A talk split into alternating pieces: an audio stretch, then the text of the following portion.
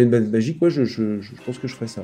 Histoire de faire rentrer les gens dans cet environnement par la bonne porte et pas les faire rentrer euh, par, euh, par, par, par, partout, par, et surtout par les égouts. Il y a, y a vraiment. Mais c'est un peu le même problème que dans l'immobilier. Bienvenue dans Back to the Future of Work, le podcast qui vous emmène dans les coulisses du monde de demain. Ce podcast vous est proposé par Team Builder, une plateforme qui améliore le recrutement et booste la coopération et la productivité des équipes grâce à des outils RH et des conseils basés sur l'analyse scientifique des personnalités. Je suis Aurélien Guillon. Passionné par la tech et les sciences humaines et fort d'une expérience de 10 ans dans le conseil en management et innovation, je pars à la rencontre d'entrepreneurs, de managers et de DRH pour comprendre comment ils recrutent, onboard, encadrent et inspirent leurs équipes au quotidien. Découvrez dans ce podcast les meilleurs outils, conseils et retours d'expérience pour les envisager dans votre business. On abordera tous les sujets et on parlera surtout de Future of Work. Là où on va, on n'a pas besoin de route.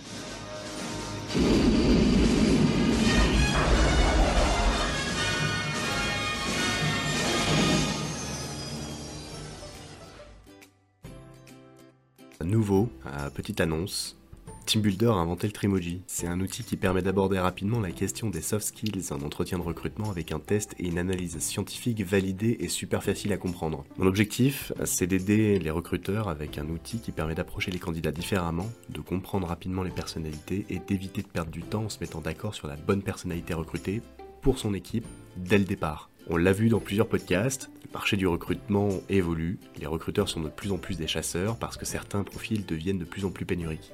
Ce qui compte aujourd'hui, c'est d'innover dans sa manière de sourcer. Sourcer, je rappelle, chercher, approcher les profils, donner envie d'en savoir plus.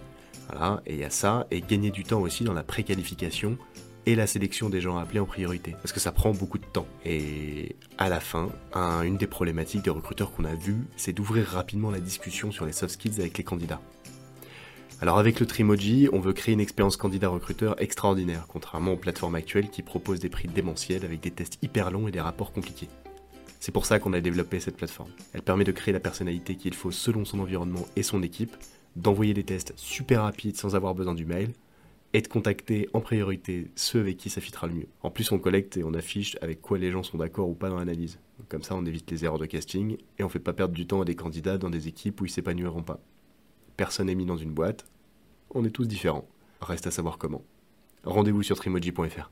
Bonjour à tous et bienvenue dans ce nouvel épisode. Aujourd'hui, j'ai la chance d'accueillir Grégory Herbé, recruteur technique. Salut Grégory. Salut, bonjour à tous. Euh, Grégory, dis-moi, euh, pour ceux qui ne te connaissent pas, est-ce que tu peux nous expliquer un petit peu quel est ton parcours, comment t'en es arrivé à faire euh, du recrutement et aujourd'hui ce que tu fais? Alors, euh, j'ai commencé, euh, j'ai commencé ma carrière professionnelle comme, comme recruteur.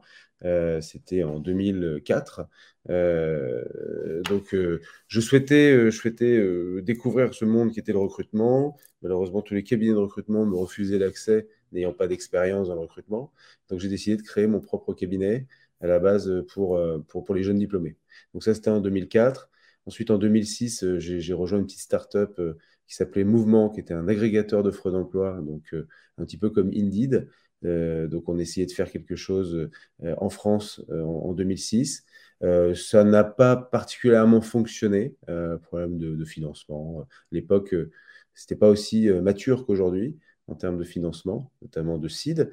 Ensuite, après, je suis rentré dans un cabinet de recrutement. J'y suis resté pendant, pendant cinq ans. Euh, où j'ai pu développer euh, tout le département euh, IT. À l'époque, ça s'appelait IT, nouvelles technologies, startup. donc ça, c'était une, grosse expérience pour moi. et puis après, j'ai créé une société qui s'appelle My Job Company de 2011 à 2018, qui a été repris par, un cabinet de, recrutement plutôt en Bretagne. Voilà. Et donc aujourd'hui, je suis euh, depuis 2018 euh, recruteur technique, indépendant. Je travaille euh, à mon compte pour toujours des sociétés, des startups techno, plutôt en France, un peu en Allemagne et un peu, un peu, en Angleterre. Ok, ok. Donc du coup, My Job Company exactement, c'était c'était quoi? C'était un cabinet de recrutement que tu avais créé? Non, Major Company, c'était une, c'était une, une, plateforme qui permettait, euh, qui permettait aux sociétés de recruter par recommandation et qui permettait à n'importe qui de s'inscrire et de euh, monétiser son réseau. C'est-à-dire aujourd'hui, on a des milliers de contacts euh, sur, sur LinkedIn et MyJob Company permettait de, de, créer, créer un support qui permettait de partager une offre d'emploi à son réseau et si quelqu'un de son réseau, par l'intermédiaire de cette offre d'emploi partagée, euh, postulait et se faisait recruter, la personne touchait de l'argent. Donc le deal, c'était de euh, récompenser l'ensemble de la chaîne euh, et de motiver les gens à ouvrir leur réseau, à partager l'information. voilà. D'accord, ok. Et donc ensuite, là, ça fait combien de temps que tu es, recruteur indépendant sur, sur plutôt des postes très techniques? Alors, je suis recruteur indépendant depuis 4 ans. Voilà, ça va faire la quatrième année. Alors, je fais euh, deux choses. Je fais euh, des postes, je construis des équipes IT. Euh, donc, ça va du, du QA jusqu'au manager technique dans les sociétés. Et mon autre activité, c'est que je recrute tout ce qui est exécutive, donc tout ce qui est direction, vice-président, euh, enfin voilà, tous ces, euh, tous ces, tous ces, tous ces, fonctions-là de, de, de, direction plutôt en chasse. Alors QA, euh, c'est testeur, hein. c'est ça, c'est quality quelque chose? Voilà, c'est quality assurance, quality assurance. Quality assurance, c'est des gens qui s'occupent en fait de tester les, les logiciels, les plateformes, les sites, les jeux vidéo, tout ça, pour s'assurer qu'en fait tout fonctionne on peut tester un peu plein de trucs. Euh, le, plus, euh, le, plus, enfin, le plus euh, connu, c'est peut-être le, test de, de, de, de logiciel. Un développeur va écrire des lignes de code, va mettre en, forme un, des, commandes, un logiciel, et derrière, le testeur bah, va un peu aller fouiller, farfouiller un peu partout. alors, il ne le fait pas à la main, il le fait aussi avec des, des, des logiciels propres, propres à l'assurance, Quality Assurance, et, mais aussi peut tester des protocoles de communication, il peut tester des objets connectés, il peut tester plein plein de choses en fait. On peut tester plein de choses. Mais ça, c'est voilà, c'est on va dire c'est le début du, la part de, du logiciel. Un bon logiciel, c'est un logiciel qui est, qui est, bien testé, qui est bien débugué, comme on dit. Puis après, bah voilà, il y a les développeurs, les développeurs seniors, les tech leads. Donc c'est les gens qui encadrent euh, techniquement les développeurs. Ensuite, on a les managers, on a, voilà, on a toute une, toute une famille pour, pour construire les, les, startups techniques. Il y, a, toute une famille de, de, profils techniques qu'il faut, euh, faut chercher, recruter et surtout trouver euh, dans un environnement de, de, recrutement des talents qui est. Ah, Grégory, on t'a perdu. On t'a perdu, on t'a perdu, on t'a perdu. C'est con parce qu'en plus, tu étais, pile en train de, répondre à une question que je pose euh, juste, justement juste après. Euh, Aujourd'hui, euh, ton, ton surnom, c'est quoi? C'est Grégory Greg? Euh, Moi, c'est mon, mon, prénom, c'est Grégory. Ensuite, après, la plupart des gens m'appellent Greg. donc. Ouais, les, les, gens, les gens t'appellent Greg ou tu te présentes comme Greg ou tu t'appelles. Tu... Ah, vu que les gens m'appellent Greg et que personne ne m'appelle Grégory, je, je, je, voilà, je me présente comme étant Grégory, Greg. Enfin, ça va dépendre après de la, comment les gens euh, enfin, perçoivent les choses. C'est un peu les diminutifs. C'est toujours, c'est toujours à, l'appréciation de chacun. Quoi, Ok. Ça, ça, te dérange si je t'appelle Greg? Non, non, pas du tout. Non, non. Je suis avec ma, mère euh, quand j'ai fait une connerie qui m'appelle Grégory. Et, les, et, les, enseignants à l'école euh, qui m'appelaient Grégory. Quoi. Mais sinon, le reste des gens, même quand j'ai eu des employeurs, même même quand j'ai des clients, c'est plutôt Greg. Ok. Bon, bah, du coup, euh, Greg, c'est quoi, euh, c'est quoi les enjeux de ton métier aujourd'hui? Alors, les enjeux de mon métier, il y en a un, c'est euh, c'est celui de, de, rester un vrai métier, de ne pas sombrer dans, dans l'amateurisme, puisque aujourd'hui, le recrutement technique, le recrutement en général, est extrêmement pénurique en recruteur. Donc il y a beaucoup d'apprentis sorciers qui euh, s'engagent dans, euh, dans, dans, cette, euh, dans cette voie, qui est une voie assez lucrative, il faut pas se, se, cacher, et qui sont en train de faire n'importe quoi en vendant des choses qu'ils ne connaissent pas et qu'ils ne savent pas faire, à des clients non pas crédules, mais désespérés de trouver des ressources pour les aider. Et ça, c'est, je pense, c'est le premier, première problématique du métier aujourd'hui, c'est le fait de rester structuré avec des gens qui sont des professionnels tout en formant derrière, bien sûr, des gens euh, à devenir recruteurs. Mais ça, c'est un autre problème, c'est qu'il n'y a pas vraiment d'école. À part l'école du recrutement, euh, euh, il n'y a pas vraiment d'école. Il n'y en a qu'une, en fait. Donc, avec l'école de la vie, mais ça prend du temps. Donc, donc voilà, ça, c'est la première chose. Ensuite, après, bah, il y a un problème qui est structurel, c'est-à-dire que euh, on a énormément de sociétés qui lèvent énormément d'argent. Je crois qu'on a la 26e ou la 27e licorne qui se fait valoriser plus de, plus de 2 milliards d'euros, donc qui lève des, centaines de millions. Les centaines de millions vont de pair avec euh, énormément de recrutement, et déjà avant c'était tendu, alors maintenant ça l'est euh, d'autant plus. Avec une reprise économique quand même qui est là, enfin une reprise, une euh, sponsorisation en fait euh, de l'état euh, de, l'économie. Donc forcément, on a des recrutements, on a des, ambitions. Donc tout ça fait que, que les recruteurs sont submergés de demandes, très clairement, ne peuvent pas répondre à tous, toutes toute et, on reste toujours dans un environnement franco-français, c'est-à-dire que la solution viendrait de, de, recruter des gens un petit peu partout dans le monde pour détendre un petit peu cette, pression, cette pression du, recrutement. Euh, mais on reste toujours à vouloir recruter des gens qui parlent français. Ça, c'est un autre sujet. Donc ça, c'est le deuxième point euh, du, métier, deuxième problématique.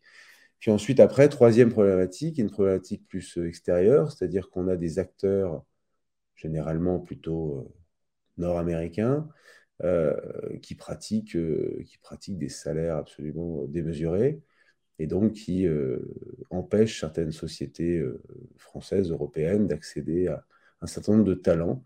Et euh, donc ça, c'est la troisième problématique. Donc voilà, tout ça mis l'un dans l'autre, ça fait que c'est très très challenging en ce moment d'être recruteur. Ouais. Tu, tu, le ressens, toi, sur l'attaque l'attaque des, des, États-Unis qui viennent chercher nos, nos talents à distance? Ce n'est pas vraiment l'attaque des États-Unis, c'est l'attaque des, acteurs d'origine américaine euh, qui se sont implantés depuis euh, de nombreuses années en France et qui euh, ont compris quelque chose, c'est que, c'est si on voulait gagner la guerre des talents, il fallait gagner la guerre de l'argent. Et on a beau dire qu'avec avec une belle vision, avec un beau projet, on peut attirer n'importe qui. Il n'empêche que quand tu vois Apple offrir, je crois que c'était 150 000 dollars de primes exceptionnel à l'ensemble des ingénieurs, c'est extrêmement compliqué d'arriver derrière avec tes petits BSPCE et tes tickets restaurants. Ça, c'est clair. Hein. Hmm. C'est imbattable. Euh, sachant que tu es déjà très bien payé quand tu es, euh, es, dans cette société-là. Donc, donc, voilà, c'est assez. Voilà. On, arrive à un moment où les, la, la, demande d'expertise des sociétés, des startups françaises rejoint celle euh, des startups américaines et on se retrouve toujours dans une compétition euh, qui est. Alors, je, parle d'Apple, il y en a plein d'autres. Hein. il y a AWS, euh, Facebook et autres. Voilà, c'est des gens qui, qui payent extrêmement bien. Et, et, donc, par rapport à ça, bah oui, il y a certains pourcentages, je ne connais pas exactement, mais, de talents qui, qui, soit ils sont déjà et ne sont plus recrutables, parce qu'ils sont tellement chers qu'on ne peut rien en faire. On ne peut pas les proposer aux clients qui, n'ont pas les moyens. Et donc, les gens, ces gens restent, restent chez, chez leur, dans leur employeur actuel. Donc, on est, on est bloqué. Ok. toi, dans ton, dans ton job, Greg, euh, quand tu, quand tu... comment ça se passe concrètement? C'est-à-dire, euh, ton client te fait euh, euh, une liste dès la définition des besoins. Est-ce que tu as, des étapes un petit peu clés comme ça dans ton, dans ton parcours, vu que, tu as quand même pas mal d'expérience dans le, dans le domaine?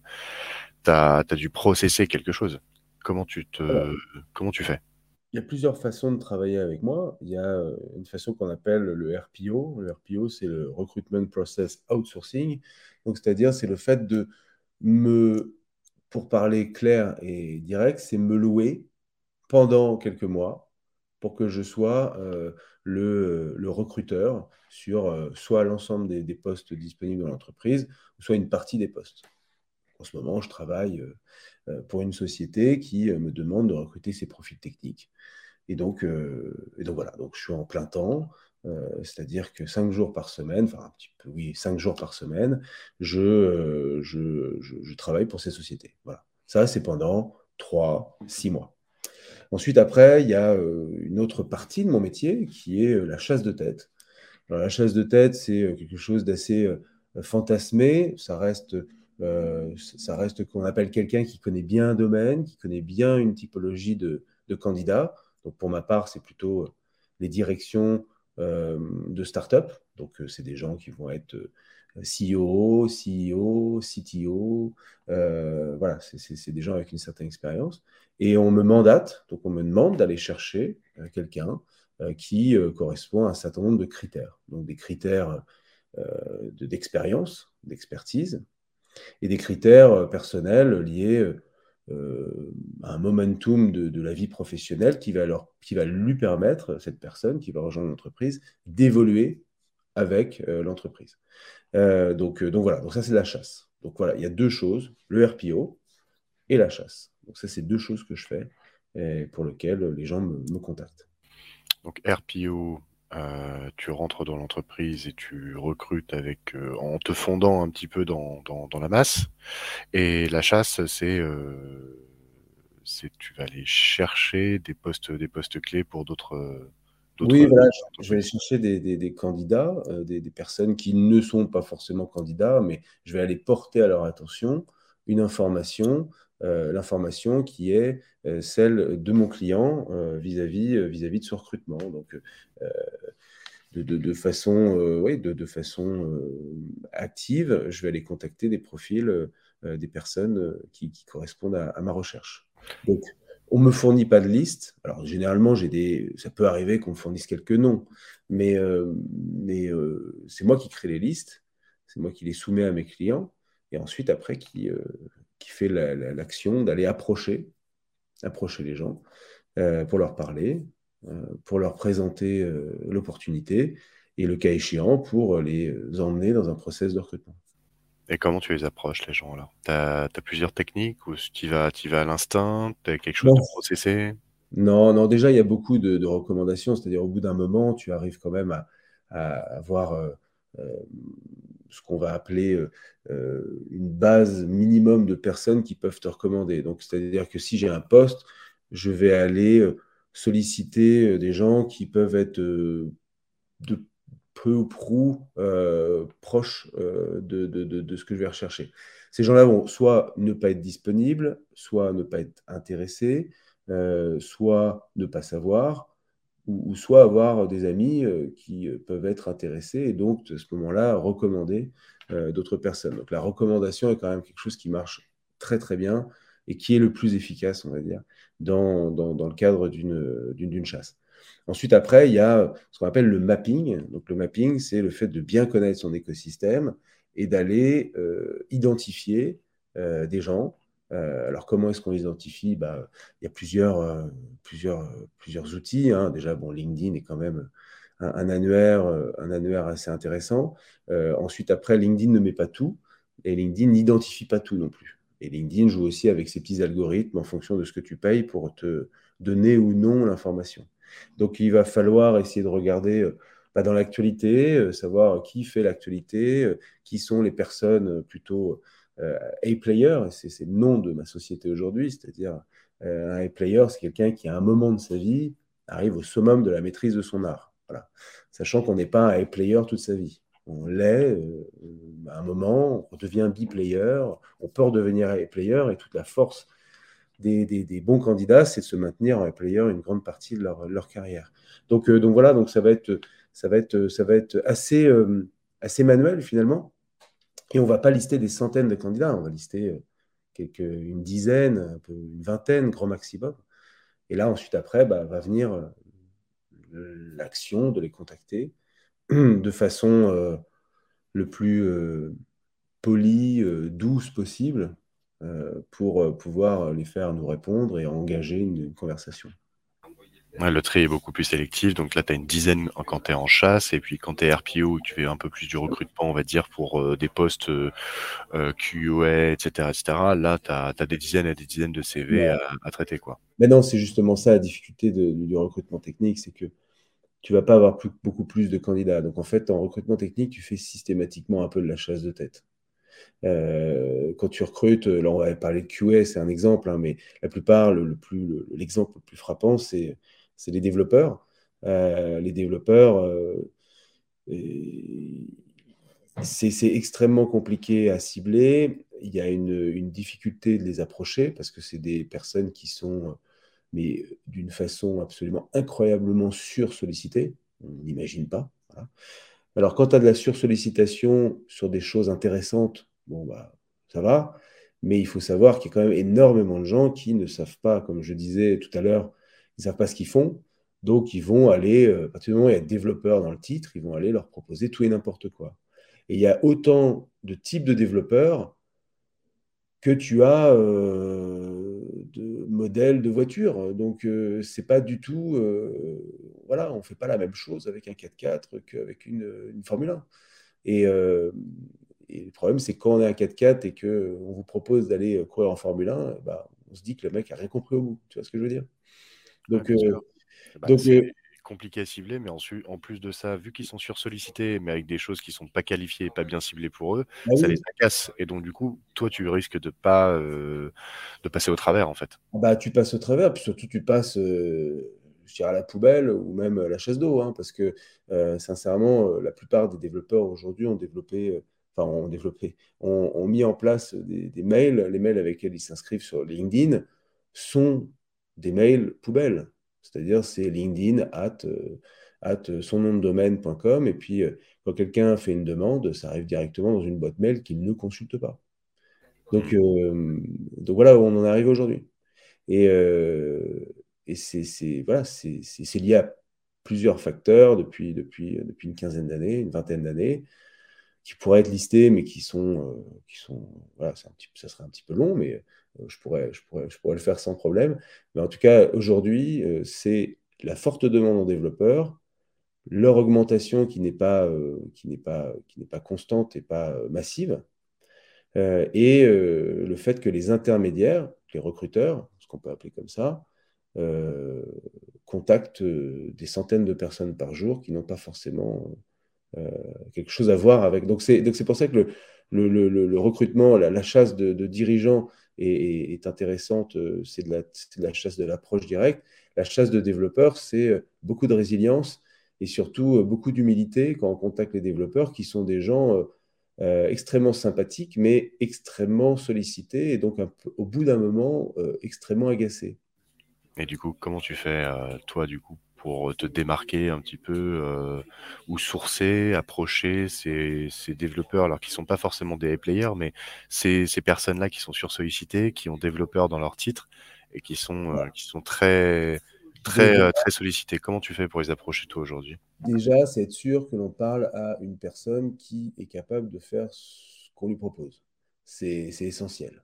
C'est-à-dire, dans, dans les développeurs, il y a il y, a, des grandes familles euh, de, personnes qui euh, vont développer sur certains langages.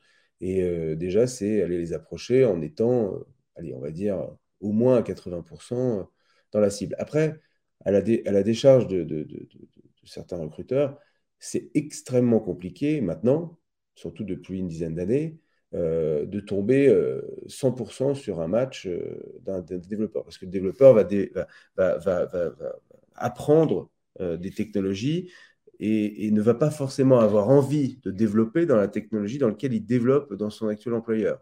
Il va avoir envie de développer sur des frameworks ou des langages qu'il a un peu appris à côté, sur lesquels il veut s'orienter. Donc, bon, euh, on, essaye de tomber, on va dire, à 70-80%, en tout cas, de la maîtrise principale du, du, langage de développement. Alors, depuis quelques années, il y a euh, des, choses qui sont créées comme comme des full stack, tu as dû en entendre parler, tu as des front-end, des back-end. Donc déjà, ça permet de catégoriser un petit peu les gens. Euh, donc voilà, première, première chose, c'est déjà d'arriver avec un message qui, qui, qui, qui, qui, est, euh, qui est le bon. qui est le bon en proposant quelque chose qui est. Ensuite, après, étant donné qu'il y a beaucoup, beaucoup de messages bateaux, type, enfin, comme on voit malheureusement beaucoup sur LinkedIn depuis, depuis quelques années, les introductions sont toujours les mêmes, les, les, mots sont toujours les mêmes. donc les développeurs virent ça d'un coup, c'est être direct, donner le maximum d'informations. C'est-à-dire le fait, le côté, si vous êtes à l'écoute, veuillez me, veuillez me recontacter, ça, ça ne marche plus, mais du tout, du tout. le but, c'est d'arriver, de parler du nom de l'entreprise, du contexte, du nombre de, du nombre de personnes dans l'équipe, des projets, de l'ambition, du salaire, de la localisation, de la politique de télétravail, etc., etc. Ça, si on arrive avec un message comme ça, qui est 80%, on va dire, bien, bien, bien ciblé sur la techno, avec un message très complet, généralement, on peut avoir, on a une, augmentation du taux de, retour des, des, développeurs. Mais Donc, ça, t'approches la personne en disant euh, Hello, je recherche, euh, je recherche pour euh, telle boîte un tel contrat. c'est pour une équipe de tant de personnes qui a l'ambition de faire ça avec pour tant, tant par mois. Et et puis les avantages ou la politique de travail, ça sera distance ou pas, etc., etc. C'est comme ça. Que c'est ça, exactement. C'est ça. Donc ça, veut dire euh, qu'on ne peut pas contacter euh, euh, des milliers de personnes par, par, jour, puisqu'on passe beaucoup de temps à, les identifier, en tout cas à être sûr qu'on les a bien identifiés. que ensuite après la rédaction du message est une, vraie étape dans le recrutement, bien se poser pour faire un message qui soit pas trop long, pas trop pas trop court non plus, pas trop personnalisé non plus parce que les développeurs sont pas sont pas dupes. Hein. Il y a des gens qui mettent des, des, champs un petit peu dans tous les sens. Euh, non, non, il faut, il faut, voilà, on ne contacte pas les développeurs un par un. Euh, on les contacte par batch d'une dizaine. Euh, et donc, forcément, ben, on est obligé de mettre des paramètres, des variables, pardon, dans, nos messages, notamment le prénom. voilà. Mais au moins, on, cible, on cible un maximum. Ça, c'est ce qui devrait être euh, la logique aujourd'hui euh, de n'importe quel recruteur. C'est euh, ça. ça. Déjà, si on fait ça, on arrivera à augmenter un petit peu le niveau, le niveau de perception que les, les, développeurs, en tout cas les profils techniques, ont des, des, recruteurs. Si tu devais donner, par exemple, trois trucs à pas faire en approche candidat, ce serait quoi? Sur les profils techniques? Sur les profils techniques, euh, trois trucs à pas faire. Euh, trois trucs à pas faire. Bah, je dirais déjà, euh, déjà de, bah, de, de, faire des messages bateaux, longs, avec, avec 300 adjectifs, qui sont tous des synonymes, comme il arrive souvent de, recevoir. Comme quoi, par exemple oh, bah, Tenace, pugnace, volontaire, curieux, dynamique. Enfin voilà, enfin bon, euh, euh, c'est c'est pas des, soft skills, c'est on va dire c'est euh, c'est un descriptif bateau. bien sûr que, enfin, on va pas toujours rechercher des gens, des gens dynamiques. Hein, on va chercher aussi des gens qui sont des, gens travailleurs, tout simplement. Mais non, c'est les descriptions, tu sais, un petit peu les, les, listes de prévers des, des, compétences, des compétences voilà, euh, il y, a, un pitch donné euh, de base de, la techno. Ensuite, après, il y a des, euh, must-have. ça sert à rien de tout lister. Voilà, c'est pas parce que c'est pas parce qu'on connaît on connaît pas tout qu'on va être on va, on va, pas être intéressant. Donc déjà, c'est avoir un message qui soit informatif, voilà, qui soit pas juste purement commercial. Donc ce que je disais juste avant. Ensuite, deuxièmement, c'est éviter, éviter de, lister euh, un trop, grand nombre de, personnes. Euh, de lister un trop grand nombre de personnes. Euh, donc déjà, je pense que c'est important. Ensuite, le troisième, troisième point, bah, c'est de ne pas faire si on ne comprend pas. Parce que c'est, c'est, pas, c'est pas, pas possible. Aujourd'hui, il faut un minimum il faut un minimum de, de compréhension de ce qu'on fait. Donc, il faut s'intéresser un petit peu. De compréhension de ce qu'il fait, du coup. De comprendre de, comment, comment s'architecture un code. Euh, c'est ça. C'est, Aujourd'hui, tu as des formations light. Euh, tu as des formations light de, de, développeurs euh, qui, en trois heures, tu apprends la base des concepts de développement. Et ça, je pense que n'importe quel recruteur technique doit le faire. Mmh. Greg, euh, je te... est-ce que tu peux désactiver tes notifs Slack pendant, pendant une heure ou, douze... ou deux heures? J'ai oublié de te le dire au début du podcast, désolé.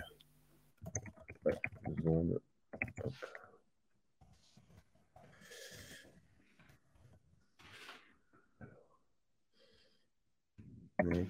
C'est en haut à droite sur ton, sur ton visage, sur, sur ta photo de profil, tu peux faire désactiver pendant deux heures ou une heure. Ah d'accord. Je, vais, le, je vais le faire. Je vais le faire, ça revient.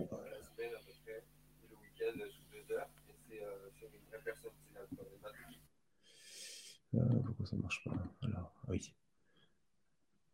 Suspendre pendant deux heures. Voilà, c'est fait. Merde. Ah,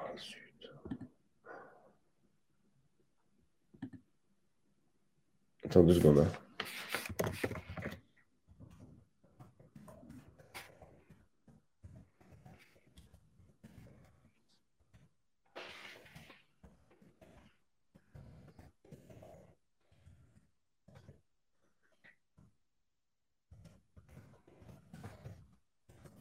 C'est bon pour toi? Ouais, ouais j'ai juste oublié un rendez-vous, donc il euh, faut que je, juste, euh, je, le, je, gère là vite fait. Vas-y.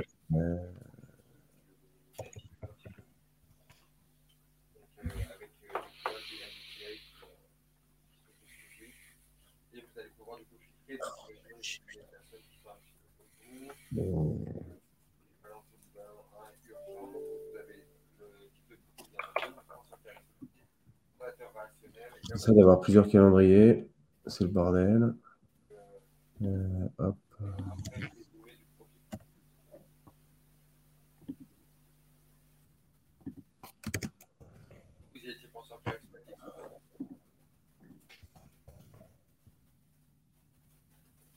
Tu me dis hein, c'est bon. Yes, distance. Je... J'ai pas encore les réponses, mais bon, écoute, on va faire en sorte que ça soit bon. Euh, ouais, c'est bon, j'ai déconnecté les, j'ai déconnecté les trucs. Super. Top. Euh, du coup, je renchaîne. Ouais. Euh, tu m'as dit que les, les, les, choses en fait à ne pas faire, c'était des messages, des messages bateaux, des messages longs avec plein d'adjectifs, euh, et pas faire si on comprend pas, c'est-à-dire, euh, c'est-à-dire que, que tu peux, qui de mieux qu'un qu'un QA pour recruter un autre QA, c'est ça un petit peu la, la logique? Non, non, non, c'est pas ça, c'est euh, de se renseigner, c'est-à-dire quand on a quand on a une fiche de poste. Euh, quand on a une fiche de poste, euh, ne pas uniquement prendre la fiche de poste, rentrer les mots-clés et, euh, ensuite après euh, et attendre que LinkedIn nous propose des candidats. Parce que ça, ça marche très mal. C'est-à-dire, c'est très. c'est pas, encore au point. Il y, a, y a 50-60% des gens qui vont être bien, mais il y en a 40% qui vont pas du tout être dans le scope. Voilà, parce qu'on peut utiliser des logiciels dans sa vie qui sont différents et pas forcément être et un développeur ou pas forcément être euh, spécialiste du test. Donc, euh, donc c'est, comprendre à quoi sert, euh, voilà, ce que c'est du scripting, à quoi sert, à quoi sert une base de données, ce que c'est les noms des différentes bases de données, les, les, les, les, noms des différents langages pour développer du front, etc., etc. Ok, ok, ça marche. C'est, plutôt clair. Hein, enfin, c'est plutôt évident. Bah, euh, c'est comme, euh, enfin, je dirais, euh, je ne sais pas si ça existe, mais c'est comme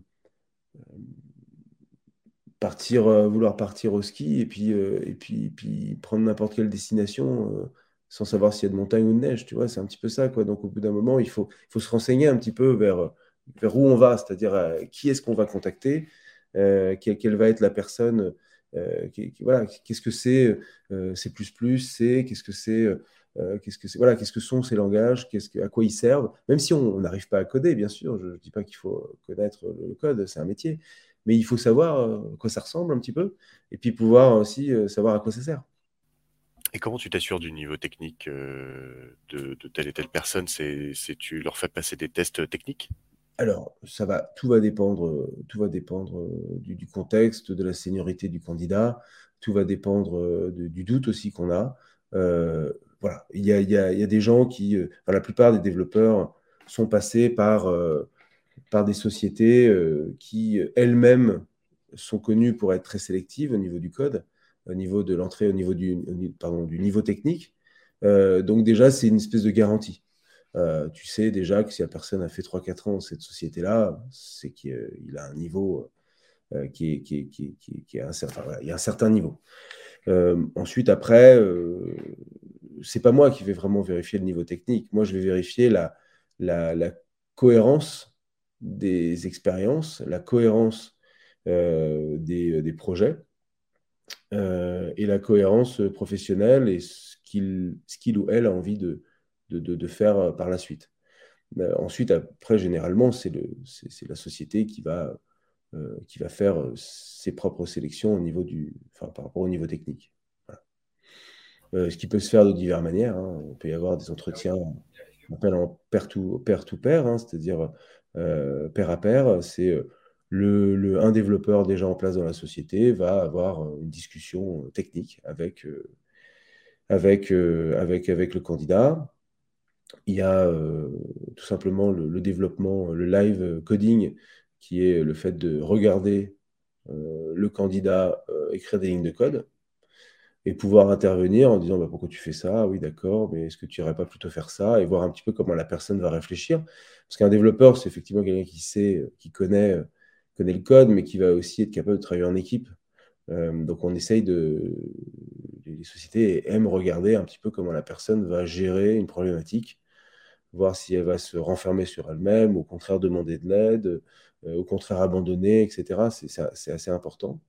Euh, donc c'est pour ça que ces tests sont pas obligatoires, mais euh, de temps en temps nécessaires pour voir un petit peu comment la personne va se, se, comporter. Toi, tu as les soft skills qui sont, enfin tu le sais mieux que moi, mais qui sont, qui sont la partie la personnalité, et de l'autre côté, tu as les hard skills qui sont ce que la personne a appris et ce qu'elle est capable de délivrer. Mais entre deux, tu as euh, un mélange des deux, c'est-à-dire qu'est-ce que tu vas faire avec, euh, avec ton expertise vis-à-vis de ta personnalité, vis-à-vis des autres? Et ça, pour, les, pour un développeur, pour une équipe technique, c'est ultra important. Donc, c'est voilà. Donc, c'est pas des tests techniques, c'est plutôt des mises en situation. Hmm. Tu pourrais me donner par exemple un, exemple de mise en situation? Ça dure combien de temps? Comment ça se, ça se passe? Oh bah ça dure, euh, ça dure, euh, ça peut durer, euh, ça peut durer, ça peut durer plusieurs heures. Hein. C'est-à-dire, tu peux avoir sur du live coding, ça peut être du live coding pendant trois heures où, il y aura un problème. Ça va être développer une application, par exemple, une application particulière.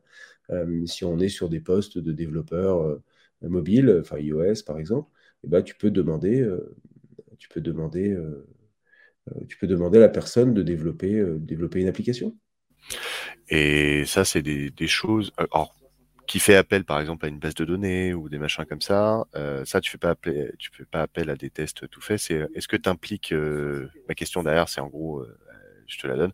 C'est, est-ce que tu impliques les équipes de ton client à designer des tests pour leurs futurs collègues Ah oui, oui, parce que les, les, il y a autant de, de tests possibles et légitimes que, que de que d'équipe. En gros, c'est certaines personnes vont vouloir juger sur euh, le développement d'un projet, d'autres vont vouloir juger sur le développement de, d'une discussion, sur un échange, sur une discussion, voir comment la personne utilise les concepts.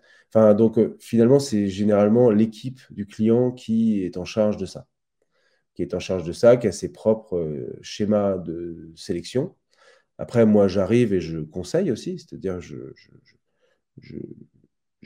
j'apporte mon expertise parce qu'il y a aussi beaucoup de, typologies de tests qui sont, euh, qui sont pas bons, hein, euh, voilà, qui sont pas forcément adaptés et euh, sur lesquels on, écarte des, profils intéressants par une mauvaise sélectivité. Et ça, c'est malheureusement quelque chose qui arrive assez souvent. Mhm. On, balance des tests au candidat juste pour, pour voir s'il est capable de, de, de, comment on appelle ça, de façon vulgairement, mais de pisser du code, sans, sans, prendre en considération l'intelligence de situation vis-à-vis d'un projet, l'intelligence de, d'amener de, d'amener les réflexions autour du projet, etc. On lui demande juste de produire. Et ça, euh, malheureusement, on, écarte un certain nombre de très très bons profils qui, un, déjà vont sûrement pas vouloir le faire. Donc on part du principe s'ils veulent pas le faire, c'est des mauvais candidats. C'est peut-être aussi tout simplement parce qu'ils en ont marre de le faire ou parce qu'ils ont conscience que ça n'apporte rien de le faire. Euh, deux, des gens qui vont le faire, mais euh, comme tout test, test un petit peu QCM, bah, c'est pas parce qu'on est le plus grand, on n'est pas le plus grand sachant on n'est pas le, meilleur dans son domaine. Voilà, il y a une différence entre, entre quelqu'un qui a poussé à fond la connaissance et une autre personne qui a poussé à fond la maîtrise. Ce n'est pas forcément lié les deux.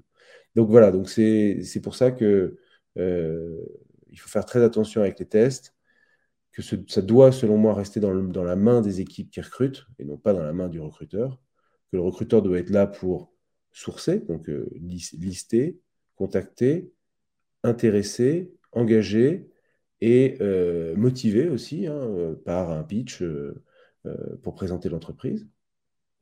Et, ensuite, après, la sélectivité doit être faite par, par les équipes, les équipes techniques du, de, la société. Ouais, t'envoies en général pour un poste, t'envoies combien de profils sourcés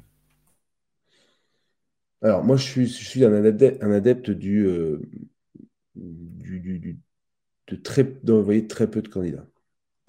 D'envoyer très peu de candidats. Euh, généralement, j'essaye de faire euh, un, voire deux candidats par poste. il n'est pas rare que j'en envoie qu'un. pourquoi? Parce que déjà, on n'en a pas beaucoup plus. Alors, on peut en avoir 3-4. Hein. On n'en a pas beaucoup plus. Euh, qu'ensuite, euh, quand les besoins sont bien identifiés, ça c'est une phase qui est très importante, c'est de qualifier les besoins auprès de la société. Euh, une fois que les besoins sont bien identifiés et surtout que la société sait vraiment bien ce qu'elle veut recruter. Parce qu'il y a aussi un truc qu'on oublie. il y a beaucoup de sociétés, pour beaucoup de postes, qui ont une vague idée de ce qu'ils veulent recruter. Et donc, quand ils ont une vague idée de ce qu'ils veulent recruter, eh ben, ils ont une vague idée de la décision qu'ils vont prendre. C'est-à-dire, ils ont une décision vague, une vague décision, et donc finalement, il n'y a pas de décision. Donc moi, la, chasse que je fais, c'est aux clients qui ne savent pas quoi recruter et qui appellent un recruteur pour euh, leur donner des idées.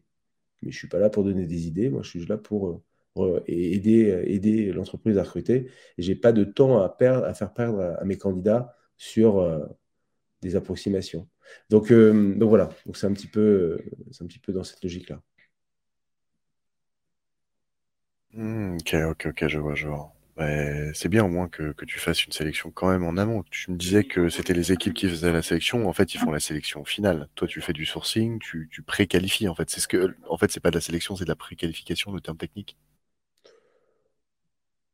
Oui, alors je fais quand même de la sélection dans le sens où, euh, je vais, euh, sans rentrer dans le code, euh, je vais quand même, je vais quand même écarter des gens qui semblent intéressants sur le papier, mais qui ne le sont pas. Donc, la présélection suppose suppose de ne de, de, pas forcément euh, de pas forcément avoir euh, de réflexion derrière. Euh, là, c'est de la sélection. Ensuite, après, le test, c'est-à-dire le fait de, se dire que effectivement la sélection est bonne ou pas, va être fait par les équipes, les équipes techniques du client. Hmm. C'est quoi les pires erreurs que tu as fait, toi, en, recrutement? Tu as dû en faire ou pas? Ouais, Oui, bien sûr. Bah, on en fait, je dirais pas tous les jours, mais on en fait toujours. Non, je pense que c'est la, euh, autant que l'on peut recruter, euh, on peut reprocher aux recruteurs euh, de, ne pas forcément faire suivre les mauvaises nouvelles, c'est-à-dire les, refus. on a tous attendu une réponse hein, d'un poste auquel on avait postulé, auquel on a eu une vague réponse trois mois ou six mois après, automatique qui nous mettait un petit peu en rage parce qu'on avait passé un petit peu de temps quand même dans le process. Euh, c'est oui, c'est d'avoir un peu trop confiance dans certains candidats qui finalement jouent le jeu et le jouent très bien euh, pour euh, soit avoir une proposition plus intéressante en interne, ou soit, ou soit faire marcher la compétition. Et alors, ce n'est pas des erreurs, c'est même après quasiment 20 ans de recrutement, je me fais toujours avoir un petit peu, de temps en temps. Et, ça, ce n'est pas des grosses erreurs, mais c'est des, des, voilà, des choses qui sont un peu, un peu rageantes. On essaye de les éviter et, malheureusement, malheureusement, ça arrive encore. Ensuite, après, des grosses erreurs, euh, je dirais, euh, oui, de ne pas avoir su à un moment donné. Alors, ça m'arrive un petit peu moins, je pense que c'est les, les, cheveux blancs ou l'absence de cheveux peut-être, mais, mais euh, de ne pas avoir considéré quelqu'un. En fait, sur le papier, de ne pas l'avoir considéré, par contre, dans mon fond intérieur, me dire, que c'était une erreur. C'est-à-dire, un recruteur, il, pense avec la, tête, euh, parce qu'il a un cahier des charges, mais il faut surtout, surtout essayer de défendre quand on pense avec euh, le cœur. C'est-à-dire, des fois, il y a des candidats, c'est pas qu'ils vous séduisent par euh, leur façon d'être ou autre, mais qu'on voit qu'il y a quelque chose, il y a quelque chose dessous. Et insister, insister un peu auprès du client, ne pas uniquement être être fournisseur, mais être vraiment conseiller. Et ça, c'est vrai que ça, ça m'est arrivé de ne pas le faire et de voir ensuite la progression des gens à côté et de se dire, euh, bon, si j'avais un peu insisté, ça aurait été chez mes clients qui auraient fait euh, toutes ces belles choses. Euh, et puis aussi, de temps en temps, insister et avoir, et avoir, et avoir raison. voilà, ça m'est arrivé plusieurs fois et, et j'en suis généralement assez content. Donc tu, tu, en fait, tu limites, euh, tu limites au maximum tes intuitions, tes présomptions. Euh, tu, ce que tu es en train de dire, c'est que rarement tu, tu, envoies, tu envoies un profil en fonction, euh, en fonction de ton cœur, ou alors à l'inverse, aujourd'hui tu écoutes beaucoup plus. Non, aujourd'hui j'envoie beaucoup plus en fonction de mon cœur, très clairement. D'accord. Parce que, parce que un, un, nom d'un client n'a pas la même signification aujourd'hui qu'un nom d'un client il y a 10 ans ou il y a plus de temps que ça. Euh, c'est-à-dire, je suis capable d'assumer un, nom et de dire, bah écoute, non, mais en fait, moi, je te, je te dis que tu manques ça, tu manques ça, tu n'as pas vu ça, etc. Et ce qui, généralement, avec euh, des clients euh, intelligents, fait de se dire, bon, bah écoute, Grégory, je te fais confiance. Je prends une heure pour aller parler avec cette personne-là. Et, voilà. Après, bah, si la personne dit, bah non, finalement, je reste sur mon, avis, euh, je reste sur mon avis. Et, bah tant pis, au moins j'aurais essayé le truc. Alors peut-être que je me suis un petit peu décrédibilisé vis-à-vis du, du, client, mais c'est pas très grave parce que finalement euh, ça a permis d'approfondir peut-être certains sujets. Et puis des fois des gens qui disent ah bah oui effectivement euh, mon, après, mon a priori n'était pas favorable, mais là je t'avoue que j'ai passé un bon moment et j'ai envie d'aller plus loin avec le candidat. Hmm. C'était aussi ça le, le, plaisir aussi d'être recruteur. Greg, c'est quoi, c'est quoi qui te prend le plus de temps dans ton job? Euh, prend le plus de temps dans mon job c'est bah, le sourcing, hein, c'est le sourcing, c'est le fait de, chercher, de chercher, de chercher des de chercher des, euh, des, des, candidats, en tout cas des listes de candidats à contacter.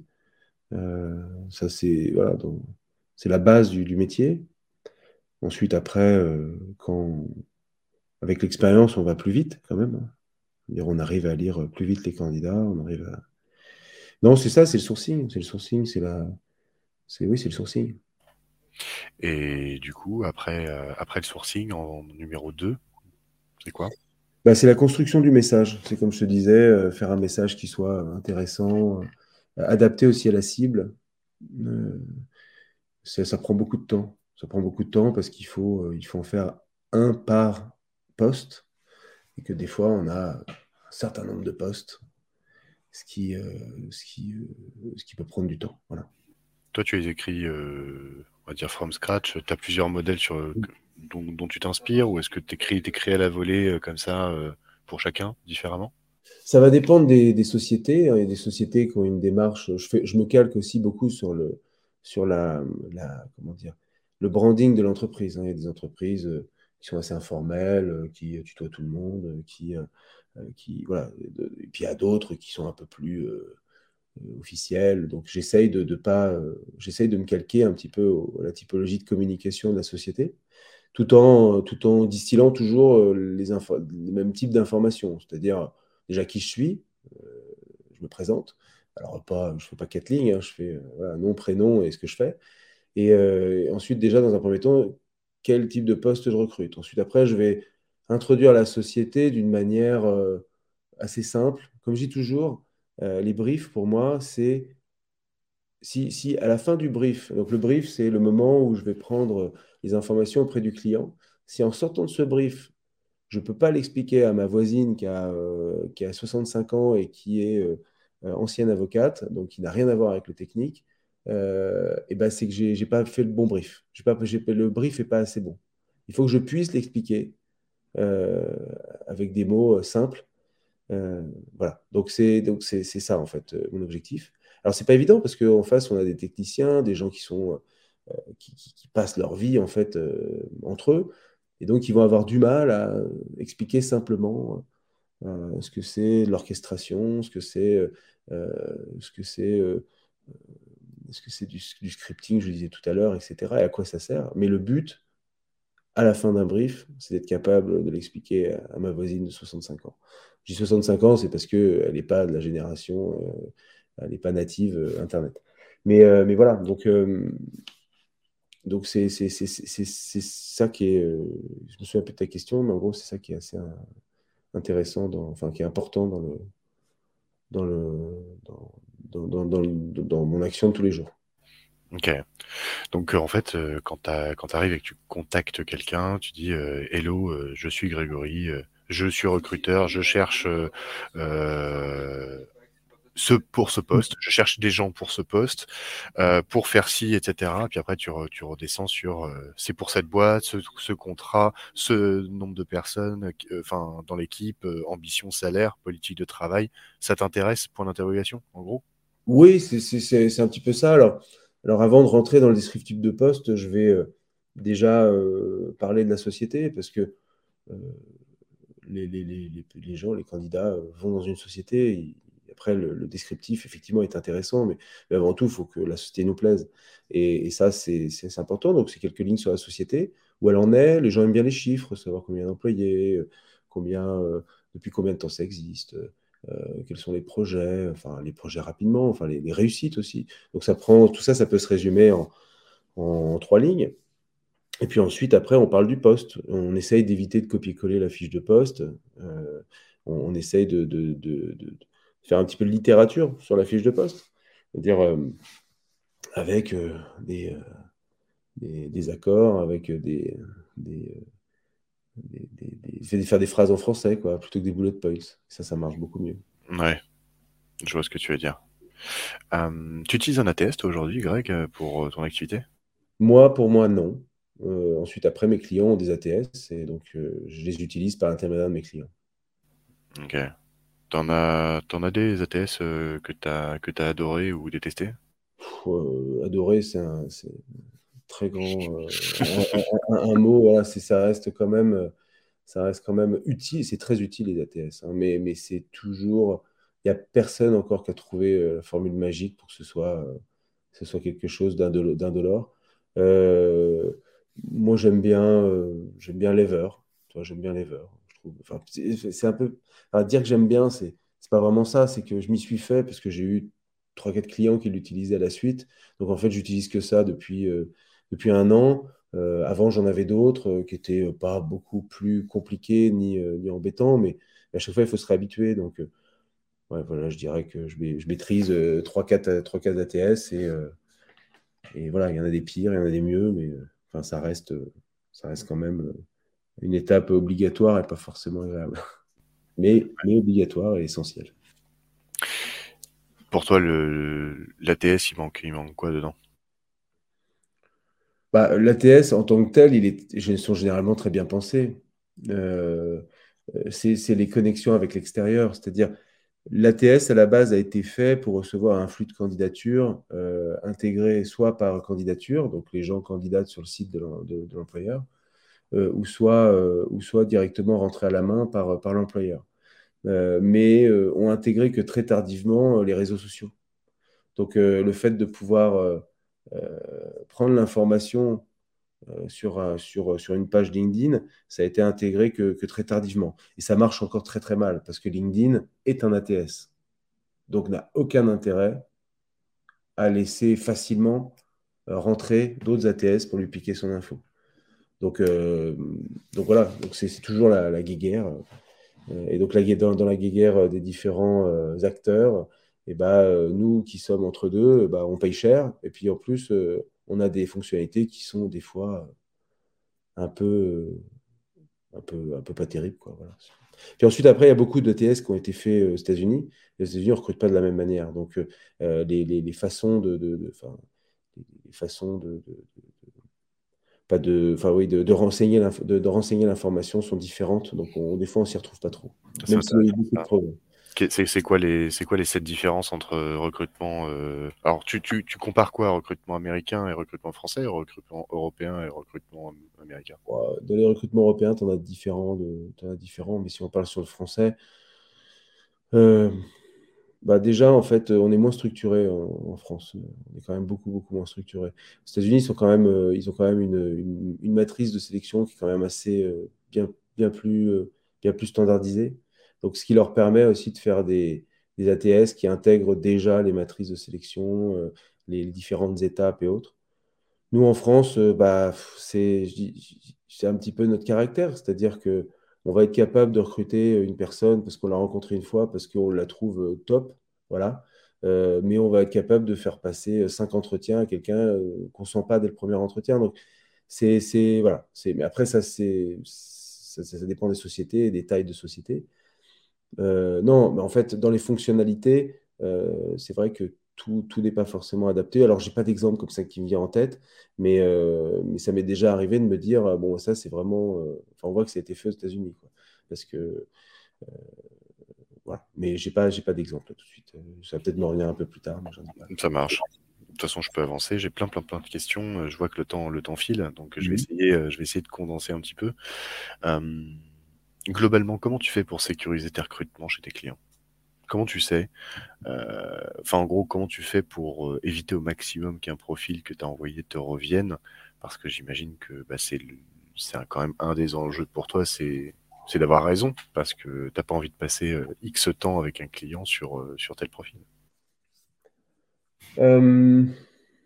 Alors, il y a deux, deux actions, c'est pas forcément auprès des candidats tout le temps, c'est au niveau des clients, c'est-à-dire je ne prends pas les missions qui sont pas claires, des missions qui sont euh, qui sont ouais, qui sont pas claires, euh, dans lesquelles il n'y a pas une euh, comment on dit une legacy, c'est-à-dire les créations de postes, oui, pas de problème, on m'appelle, voilà, je voudrais créer un poste, j'aimerais bien que vous travailliez dessus, très bien. Alors je parle ça pas en RPO, en RPO, je signe un contrat dans lequel je prends tous les postes et puis je travaille dessus. puis, si ils sont annulés, bah, ça fait partie du jeu. Si ils veulent pas recruter tous les gens que je leur propose, mais que les gens correspondent, bah, c'est comme ça, hein, c'est la politique interne. Mais sur la chasse, euh, s'il y a une création de poste, je, je vais pas, je, vais vouloir avoir un brief euh, vraiment euh, mûri, vraiment derrière où, y a, où on sait ce qu'on veut, parce qu'on l'a constaté et parce que tout le monde est d'accord. Parce qu'il y a plein de postes qui sont créés où finalement on se rend compte que la chaîne de décision, ils ne sont pas tous d'accord sur le même profil.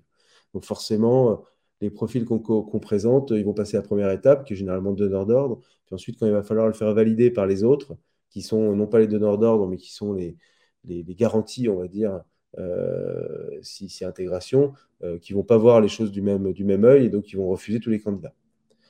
Et donc finalement, ça, se finit soit par une annulation du mandat, euh, ou, soit, euh, ou soit un mandat qui dure dans le temps. Et puis finalement, c'est toujours la réputation du recruteur qui est remis en doute. Hein. C'est pas, c'est pas, c'est pas, pas, le contraire. Donc bah déjà sur les créations de postes, des, euh, des briefs extrêmement clairs et des et, voilà. et j'essaye tant qu'à faire d'être avec le décideur plutôt qu'avec quelqu'un d'autre. Donc tu prends pas le client où la mission ou le brief est pas clair. Et euh, une des problématiques que tu as remontées, c'est qu'ils sont pas tous d'accord sur le même profil. Euh, ça, tu peux m'expliquer un petit peu, c'est-à-dire euh, au, niveau, au niveau technique ou au niveau comportemental, personnalité? bah, des, fois, c'est sur, des, sur les scopes d'intervention. on demande, notamment sur les fonctions de direction, on, va, on va avoir des zones, des zones grises. L'un dit que le futur recruté va, va les gérer, puis l'autre n'est pas forcément d'accord. Alors, généralement, ce n'est pas des grands trucs, mais c'est des trucs qui posent problème dans le, dans, en deux choses. Dans, euh, dans, le process de sélection, parce qu'un coup, on va lui dire qu'il va gérer euh, une partie, et puis l'autre, après, va lui dire que ça ne va pas être géré par lui. Donc déjà, le candidat se dit, bon, euh, voilà. Euh, et puis, puis, si le recrutement va jusqu'à son terme, on a un risque de déception du candidat sur, euh, sur son périmètre ou, sur, sa, ou, sur sa capacité de, prendre des décisions et autres. Donc ça, je te parle plus sur les fonctions de direction. Après, sur les fonctions techniques, équipe technique, généralement, c'est bien, déterminé dès le départ. Euh, on retrouve aussi la même chose sur les fonctions commerciales, parce qu'il ne faut pas oublier que dans les sociétés techniques, il y a aussi euh, toute une grosse partie qui est importante, c'est la partie commerciale, où tu vas avoir des gens qui vont, euh, intervenir sur un certain typologie de clients ou sur un certain, euh, certain secteur, et puis qui finalement, au troisième entretien, on va considérer qu'il est meilleur sur un plus petit secteur ou un plus grand secteur, et donc on va, sans forcément le tenir au courant, euh, changer sa fiche de poste. Et donc, au moment de, de signer, c'est pas très grave. Et puis, deux mois après, bah, ça pose un problème. Et donc, c'est là où, j'essaie d'être vigilant. Euh, ensuite, après, il y a la caractéristique euh, euh, soft skills, c'est-à-dire, euh, euh, bah, on n'a pas forcément. Après, c'est l'expérience qui, apprend aussi à sentir, on va dire, à lire les gens. Plutôt que de les sentir, c'est plutôt les lire. Euh, voilà. Euh, il faut toujours se rappeler qu'on ne va pas chercher quelqu'un qui euh, fuit son employeur. Il faut, faut, toujours se poser la question de savoir pourquoi est-ce qu'on fuit. Si on fuit, c'est qu'on n'a pas pris une décision à un certain moment de juste s'en aller. Quand je parle de fuir, je veux bien la différence entre fuir et s'en aller. Tu t'en vas, c'est organisé, c'est réfléchi, c'est pas dans la précipitation. Généralement, la fuite, c'est dans la précipitation. Et donc, je me méfie toujours des gens qui fuient euh, puisque ça démontre aussi une absence peut-être euh, à un certain moment de, de, de, de réflexion sur, euh, sur, son positionnement, de prise de décision. Et la fuite est généralement, euh, on prend ce qu'il y a. Et je, n'aime pas du tout les candidats qui prennent ce qu'il y a, parce que ça veut dire que trois mois ou six mois après, s'il y a quelque chose de mieux, ils vont le prendre. Ou alors, ils vont faire une erreur, ils vont rentrer dans une société qui ne leur correspond pas, et donc à ce moment-là, vont s'en aller. Donc, j'essaye de bien euh, jauger le niveau, enfin l'intention euh, du, candidat. C'est intéressant ce que tu es en train de dire. C'est un insight, en fait, où par exemple, quand tu vas aller chasser un profil, où tu vas dire, bah voilà, j'ai une boîte qui s'intéresse à toi, et la personne te dit, ah bah ouais, ouais, ça m'intéresse et tout ça. Et du coup, si tu as une personne qui te dit Ah ben, alors il faut que je réfléchisse à comment je vais poser la démission ou comment machin, qui te commence à te poser des questions pour dire c'est quoi le plus faire possible, ou alors euh, des personnes qui disent Ok, je claque ma dème, je suis là dans deux mois, les gars, il n'y a pas de problème. quoi. Non, en fait, le, le, ce dont je parle, c'est vraiment en amont, c'est vraiment la, le schéma de réflexion derrière du candidat. Euh, après, de poser sa dème, c'est toujours très difficile. Surtout quand on se fait chasser, on, logiquement, on n'était pas visible. Donc, on était bien dans sa boîte. Et puis, on vient proposer un truc que tu peux pas refuser parce que c'est exactement ce que tu voulais faire. Et, c'est, voilà, tu, tu fais, euh, tu, tu, tu, y trouves ton intérêt, hein, qu'il soit financier ou personnel. Euh, c'est toujours difficile d'aller voir les gens qui t'ont fait confiance pendant des années et puis leur dire bon, bah, les gars, j'y vais, c'est terminé. Parce que ça les met dans une situation où ils sont obligés de te remplacer c'est très difficile de remplacer quelqu'un euh, qui est là depuis des années. Et puis, il y a toujours euh, euh cette logique de, petite trahison. On est toujours dans un modèle, en tout cas en France, de quand on s'en va d'une société, il y a un petit peu une logique de trahison. On n'est pas pas encore totalement intégré l'économie de marché et le fait que les compétences sont, sont des valeurs qui s'échangent comme en bourse. Hein et que la logique de, de, loy, de, loyauté existe, mais exactement comme un investisseur. Un investisseur, il est loyal pendant 5-7 ans, puis après, s'il peut revendre, il revend. Donc, euh, donc, euh, donc c'est ça, euh, c'est ça qui est plus difficile. Après, non, en amont, c'est de se dire, euh, est-ce que là, je vais pousser cette personne, enfin pousser, présenter cette personne à mon client, elle risque d'être recrutée, mais elle risque aussi de partir à 3-6 mois parce que ses motivations sont pas les bonnes. Tu vois? Par exemple, les gens qui me disent, moi aujourd'hui, je suis à X milliers d'euros par an, je me considère comme sous-payé, et si je m'en vais, si je, trouve une nouvelle société, je dois euh, faire une augmentation et je dois euh, financer le risque que j'ai pris en rejoignant cette société. Donc je demande plus 20%. Ce n'est pas les plus 20% qui me dérangent, c'est la justification des plus 20%. Parce que c'est une justification qui est liée, euh, qui est liée à, un moment, une frustration de la personne. Euh, et cette frustration, même si ce n'est plus chez son employeur, elle va toujours être présente par la suite dès qu'il y aura une opposition particulière. Donc la frustration va renaître très rapidement. Et le but, c'est quand même que dans les deux premières années, tes frustrations, tu arrives à les gérer parce que tu es motivé par le projet. Et non pas qu'on te ressorte de vieilles frustrations de ton précédent employeur. Donc euh, c'est pour ça que je, suis assez attentif à ça. Mmh. Après, on n'est pas, je suis pas, je suis pas, je suis, pas parfait. Ça arrive que des fois je le, le vois pas ou j'ai un doute. Et généralement, quand j'ai un doute, en fait, je n'avance pas.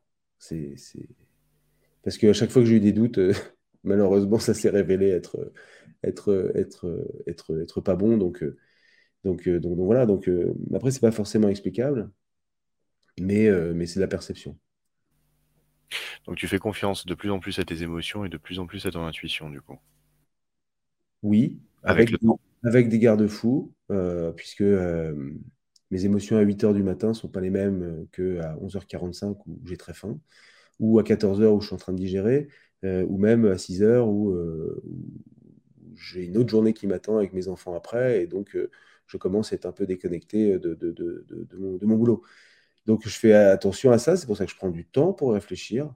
je prends généralement oui, quelques jours pour dormir sur le sujet, pour pouvoir à la lumière de, mon, mindset du moment, euh, savoir si j'ai toujours la même décision. Et après, si effectivement j'ai pas la même décision en fonction des différents moments de ma journée, euh, j'essaye de prendre euh, la décision dans laquelle où je suis le moins fatigué, le moins stressé, etc. Donc, voilà. Hmm. À ton avis, Greg, quels sont les process ou les pratiques qui vont disparaître? Dans quoi? Dans le recrutement. Dans la chasse, dans les entreprises, dans le monde. Ce que tu veux. À ton avis, une pratique ou un process qui va disparaître selon toi? Bah, Moi, il y a un truc, en fait, euh, qui, je pense, plutôt que plutôt disparaître, c'est euh, c'est qui ne va pas disparaître, en tout cas de, tout de suite, c'est euh, l'humain dans le recrutement. Et Dieu, et, Dieu, et Dieu sait que j'ai essayé de l'enlever pendant des années, hein, l'humain, que ce soit chez Major Compagnie ou, euh, ou, chez Nexten pendant un an, juste après My Job Company, c'est. C'est en fait, l'humain reste, en tout cas pour la génération des gens que je recrute. Hein. Et la génération, ça va jusqu'à des gens de 20 ans. Donc, je ne peux pas dire que je recrute que des gens de mon âge. L'humain est quand même horriblement important. Enfin, horriblement, c'est un mot qui a été choisi parce que, parce que on essaye par des technologies de plus en plus modernes de, l'enlever, cet humain. Mais finalement, euh, ce qui fait la différence, c'est le contact humain, c'est euh, cette discussion. Et aujourd'hui, les, les, les, algos, les intelligences artificielles, euh, pour autant qu'elles soient intelligentes, ne, ne sont pas encore capables de remplacer cette, cette alchimie que tu as quand tu, quand tu parles à quelqu'un. Après, oui, on va sûrement aller vers l'automatisation de la recherche, euh, des listings, etc. Toute cette partie qui prend beaucoup de temps. Et même, euh, même des messages. Hein. Il, y a des, y y a des, plateformes qui commencent à faire ça, c'est-à-dire euh, essayer de, en fonction de ton, de, des personnes que tu contactes, de, leur, typologie, de leur, je de leur profil sociométrique, vont, te, vont te donner des messages qui vont être plus adaptés. Euh, donc tout ça, ça commence à arriver. Par contre, le dernier contact, enfin le premier contact, euh, voilà, je pense que c'est l'humain et ce qu'on recherche, c'est euh, une bonne discussion transparente. Et donc voilà. Donc je pense que ce qui va disparaître progressivement, ce qui est en train de se passer, c'est le, sourcing, les gens qui faisaient du sourcing, c'est-à-dire les, sourceurs, tout simplement, hein, qui, étaient présents au cabinet. On n'appelait pas ça sourceur, on appelait ça chargé de recherche. Chargé de recherche, c'était généralement les, débutants, les gens qui rentraient comme débutants et qui apprenaient à chercher des CV, à lire des CV. Ça, ça n'existe quasiment plus. Euh, et puis, euh, donc ça, ça va disparaître parce que. Puis ensuite, après, on va dire, les recruteurs euh, vont peut-être avoir plus de travail sur la sélectivité plutôt que sur la sélection. C'est-à-dire? Bah, C'est-à-dire plus à se demander si cette personne-là va être en adéquation avec l'entreprise et le poste, avec l'entreprise, pardon, plutôt que de savoir si la personne va être en adéquation avec le poste. Parce qu'on va arriver à modéliser les postes de façon suffisamment fine et modéliser les CV de façon suffisamment fine pour pouvoir les faire se correspondre. Donc là où je te disais qu'il y avait beaucoup de gens qui se trompaient, je pense que dans quelques années, on arrivera à euh, faire en sorte que euh, un, software puisse, euh, puisse vraiment bien lire un CV, bien lire une fiche de poste et bien les faire correspondre sans faire de grosses erreurs. Donc, ce qui va se passer, c'est qu'il n'y aura plus personne pour euh, faire, euh, le sourcing et la, sélection, on va dire, c'est pointer les gens qui peuvent aller en lisant les CV. Par contre, la sélectivité, c'est le fait que la personne euh, puisse avoir le bon niveau technique, puisse avoir le bon, les bonnes soft skills pour entrer dans l'entreprise. Et donc, le, métier de recruteur va se déplacer beaucoup plus vers savoir vraiment qui est le candidat plutôt que qu'est-ce qu'il sait faire. Donc, tu es en train de penser à un software, une plateforme qui met en lien des jobs et des profils, quoi. Oui, oui, c'est ça. Oui, c'est, euh, Enfin, il y, a beaucoup de gens qui s'y sont essayés. Il y en a beaucoup. Enfin, tous ont échoué. C'est très compliqué. Ça intègre, euh, ça intègre énormément de choses. Ensuite, après, il faut que les entreprises jouent le jeu aussi. C'est-à-dire, si l'entreprise ne joue pas le jeu, n'est pas transparente sur euh, sur, euh, sur ce qu'elle est. Euh, c'est très compliqué de savoir euh, ce qui, va être heureux chez, elle. Donc oui, c'est une, oui, c'est une, une plateforme. Alors encore une plateforme, dirait, dirait-on, mais, mais oui. Et je pense qu'aujourd'hui, ceux qui sont le mieux équipés pour le faire, c'est, c'est ceux qui ont le plus de données sur les candidats. Donc aujourd'hui, c'est LinkedIn. Donc euh, il n'y aura pas beaucoup de, grosses alternatives, malheureusement. C'est ce que tu penses Oh bah oui, oui, parce que euh, on, a quand même eu un Viadeo pendant des années euh, qui employait des centaines de personnes avec des millions levés et qui n'a pas réussi à qui pas, réussi à rien faire. Donc, enfin, qui a réussi, oui, qui a réussi à être un, concurrent qui a retardé en fait l'arrivée de LinkedIn, mais, mais qui finalement LinkedIn a tout récupéré très très rapidement en quelques années. Et voilà. C'est vrai parce que tout à l'heure, euh, je disais LinkedIn est un ATS. Après, euh, après quand on a, on n'a pas abordé aussi la question du réseau social de LinkedIn, mais il y a encore une fonctionnalité en nouvelle qui vient d'arriver, euh, similaire à, Clubhouse, là, tu sais, les, les, LinkedIn audio, etc. Tu as quand même de plus en plus d'influenceurs sur LinkedIn, au même titre que du TikTok, Facebook, Instagram, etc. Euh, toi, euh, toi, tu penses vraiment que, que, LinkedIn, de ses voies de développement, en tout cas de ce que tu vois, c'est plutôt de partir sur un ATS, faire du sourcing, etc. Quoi? Bah, LinkedIn gagne 80% euh, de ses revenus sur les produits de recrutement. Donc aujourd'hui, elle a été rachetée par Microsoft, qui n'est pas connue pour être une société faisant. Alors, ils font de l'innovation, mais l'innovation qui gagne de l'argent. Donc aujourd'hui, ils ont la plus grosse base de données de candidats au monde, hein, très clairement, en tout cas qualifiés. Euh, derrière, ils ont aussi euh, énormément de gens qui passent par eux pour recruter. Donc demain, proposer aux clients euh, de pouvoir se passer,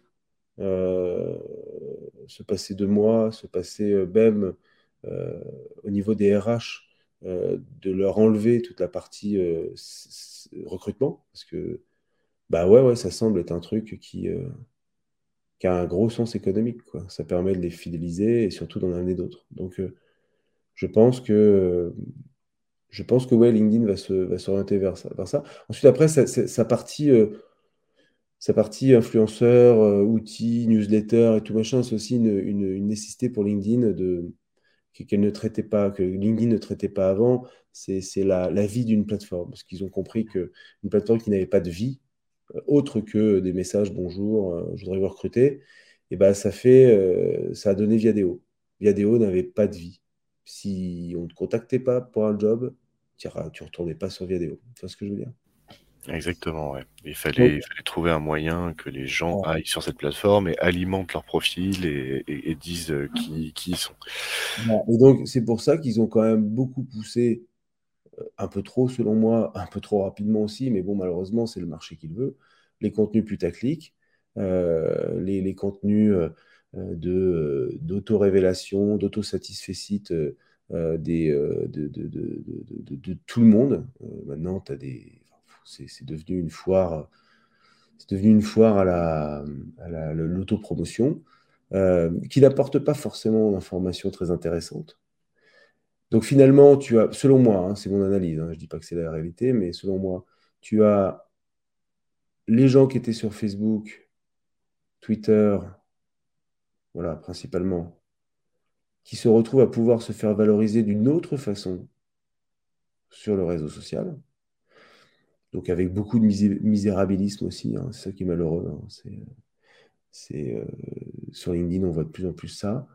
Euh, donc avant, sur Instagram, on se prenait en photo, euh, ses vacances et tout, donc on avait une, existence sociale liée à ces, à comment dire, à ces loisirs. sur Facebook, on avait une existence sociale liée à ses amis, la réaction de ses amis. On mettait des contenus, des statuts, des photos, rigolait, etc. On rigole, enfin, c'est toujours le cas. Et puis sur LinkedIn, on a une, influence, en tout cas une, reconnaissance sociale liée à, son job. Alors liée à son job ou liée à son échec de job? Le nombre de gens qui disent j'ai envoyé 3200 candidatures et personne ne m'a répondu. Aujourd'hui, je compte sur vous pour pouvoir m'aider à trouver euh, mon alternance, euh, etc. Enfin, on voit énormément de choses comme ça. Euh, et, ça attire du monde. Donc, vu que ça attire du monde, ça attire des candidats. Vu que ça attire des candidats, ça remplit, euh, ça, remplit le rôle euh, que LinkedIn a, promis à ses, clients. Voilà. Mais pendant combien de temps? Est-ce que les gens comme moi, qui ne sont pas intéressés à ça, mais qui ont envie d'avoir une, activité de réseau, vont pas s'en détourner le jour où il y aura un acteur suffisamment crédible qui va se présenter en disant, bah voilà, on, peut, on peut échanger, mais différemment. Voilà, il y en a qui ont essayé, qui essayent toujours. Pour l'instant, ça n'a pas pris. Mais euh, peut-être qu'un jour, ça va être le cas. LinkedIn, c'est quand même 2001, hein, ça fait quand même 20 ans. Donc, euh, donc euh, il serait temps quand même qu'il y ait quelque chose qui, vienne. Et qu'est-ce qui va venir alors du coup? Quel est, le, quel est le meilleur exemple de Future of Work que, que tu pourrais imaginer?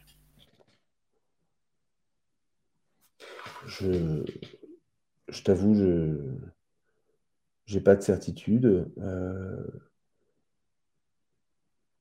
je pense que ce qui, le but, c'est que ce soit le moins compliqué possible. Toi, par exemple, on a vu un retour euh, ultra étonnant des newsletters. Les newsletters, c'était enterré depuis 10 ans. Plus personne faisait de newsletters. C'était has de faire de newsletters. Il fallait avoir une page Facebook, une page LinkedIn, euh, des photos, des machins. Et là, tu as des mecs qui, qui ont créé des business models de newsletters tout seuls dans leur coin et ça marche super bien. Alors c'est un gros travail, hein, c'est pas c'est pas pas facile, mais ça marche. Pourquoi? Bah, c'est parce que avant on était envahi des newsletters dans nos, boîtes mail et on avait très peu de, de, de notifications LinkedIn. Donc on virait les newsletters, on gardait le LinkedIn qui était qualitatif. Maintenant, on a trop de notifications LinkedIn et puis bah, il y a peu de newsletters. Et en plus, on peut les sélectionner, c'est-à-dire en plus, on peut les newsletters payantes. Donc, en gros, on peut avoir un contenu qui est un petit peu, euh, euh, unique, rédigé en tout cas pour, pour soi. Donc, je te dirais que bah, on, va reprendre du vieux pour faire du, du, nouveau, comme on sait faire depuis, depuis toujours. Comme c'est un peu le web. Hein. Le web. Euh, fait, la seule innovation dans le web, c'est le web. Après, tout ce qui est tout ce qui a tourné dans le web, c'est de la réutilisation. C'est du, euh, c'est voilà, ça reste que du, marketing, alors avec des technos différentes, mais ça reste toujours la même chose. Hein. Enfin, Skype, ça, je sais pas combien d'années, et là aujourd'hui, on se parle sur un truc qui ressemble à, Skype. Hein. C'est juste que la connexion s'est améliorée et les interfaces graphiques sont beaucoup plus sympas. Mais sinon, ça reste la même chose. Hein. Il n'y a pas beaucoup plus de, fonctionnalités qu'il y, a, il, 15 ans. Donc, euh, non, ça va être euh, bah, sur, sur la partie euh, je pense que les, gens vont, vont, demander à être sollicités uniquement pour des choses qui leur correspondent parfaitement. Et donc une plateforme exclusive peut, peut, être, peut être la suite. J'ai toujours dit que on aurait une ultra spécialisation du marché du, du, travail. C'est ce, ce, ce, qui se passe, en tout cas, sur, euh, sur, sur les profils techniques. On a des plateformes qui, qui se développent, euh, spécialisées dans les profils front, dans les profils back, euh, dans les graphistes, etc. Voilà. Après, ceux qui font les réseaux sociaux, c'est pas forcément ces gens-là. C'est monsieur tout le monde, c'est le comptable, c'est le directeur de magasin, etc.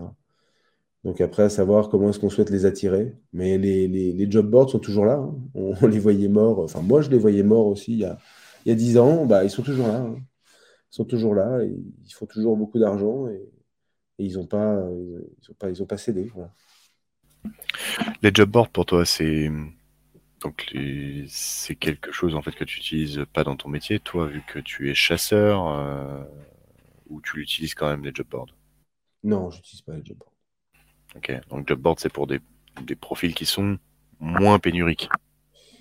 C'est des profils, euh, soit des profils en région, euh, bien que Paris, ça marche aussi très bien, Et c'est des profils beaucoup plus liés.